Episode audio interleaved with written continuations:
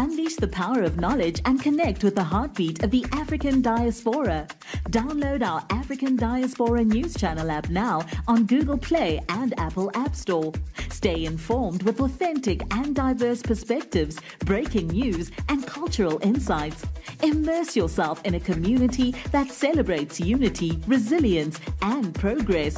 Experience the vibrancy of the diaspora at your fingertips. Don't miss out. Empower your perspective today. Search African Diaspora News Channel and join the conversation. So Canada is seeing a rise in the amount of right-wing extremist and hate groups that are popping up all over the country. Take a look. The really frightening thing, and I think surprising thing, is that proportionally, if we just talk about the number of groups, it's very similar to the U.S. Barbara Perry's research has identified 300 active right-wing hate groups in Canada, and she says there are likely tens of thousands more people drawn to the movement without being part of a group.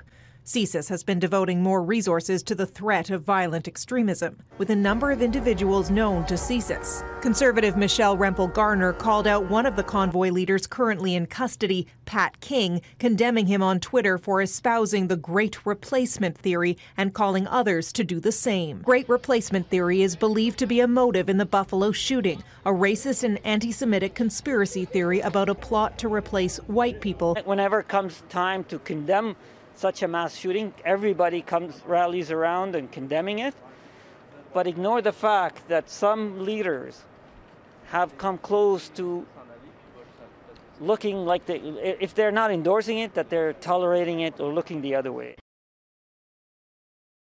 So saying over 300 groups may not seem like a lot, with over 7,000 members within those groups. But when you compare the population of Canada, which is 39 million, as opposed to the population of the United States, which is over 341 million, it may seem very small, but per capita, that's a large number, and that's only the amount that's reported. There's also a very large population of KKK here in Canada, a lot that people don't know about that exists here in Canada, and it's huge.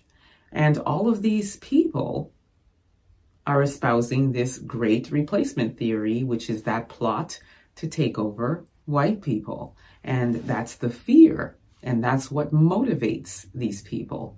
What they are also keeping their eye on is the amount of Black Lives Matter movements that are taking place here in Canada, including marches, etc. And while Canada doesn't have the level of mass shootings that go on in the United States, there certainly is a lot of plotting that's going on, and there's definitely some concern about the copycat situation that can happen here in Canada.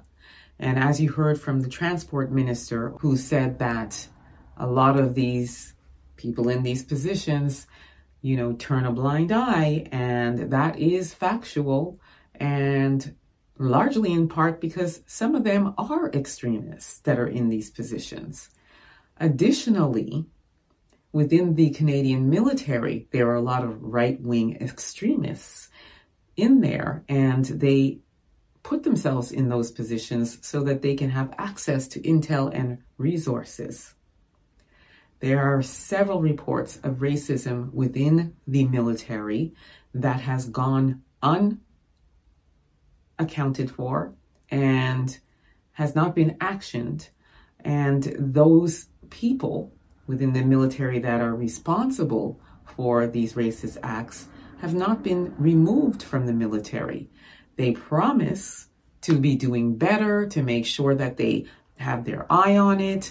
Now, this has been going on for 20 years, but even going back further to the history of the number 2 construction battalion, who were not even allowed to fight alongside the folks because they said this is a, quote, white man's war. So this continues to go on in the military. And as I said, the folks that are involved or responsible for fixing this problem are now saying that they recognize it and they are working very hard to fix it. So now you've got these groups, and then you've got them in the military. So imagine what could possibly happen. near future, in the distant future, what's brewing, what's being plotted, and then you have all these people in the hierarchy that are turning a blind eye. So what has to happen in order for them to try to get ahead of the pending problem that can happen? You got to make sure that you're fixing it before it happens, right?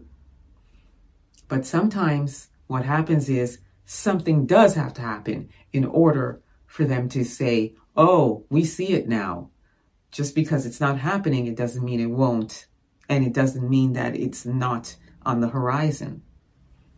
So the Canadian government, the Canadian military, y'all need to do better and keep your good eye on what's going on and proactively head it off at the pass. Let me know what you all think about this. Don't forget to download the African Diaspora News app.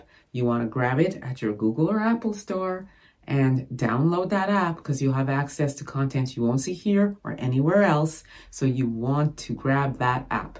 Wonderful things. Also subscribe to my YouTube channel, EA Public Relations. Until next time, please be safe, everyone. Peace be.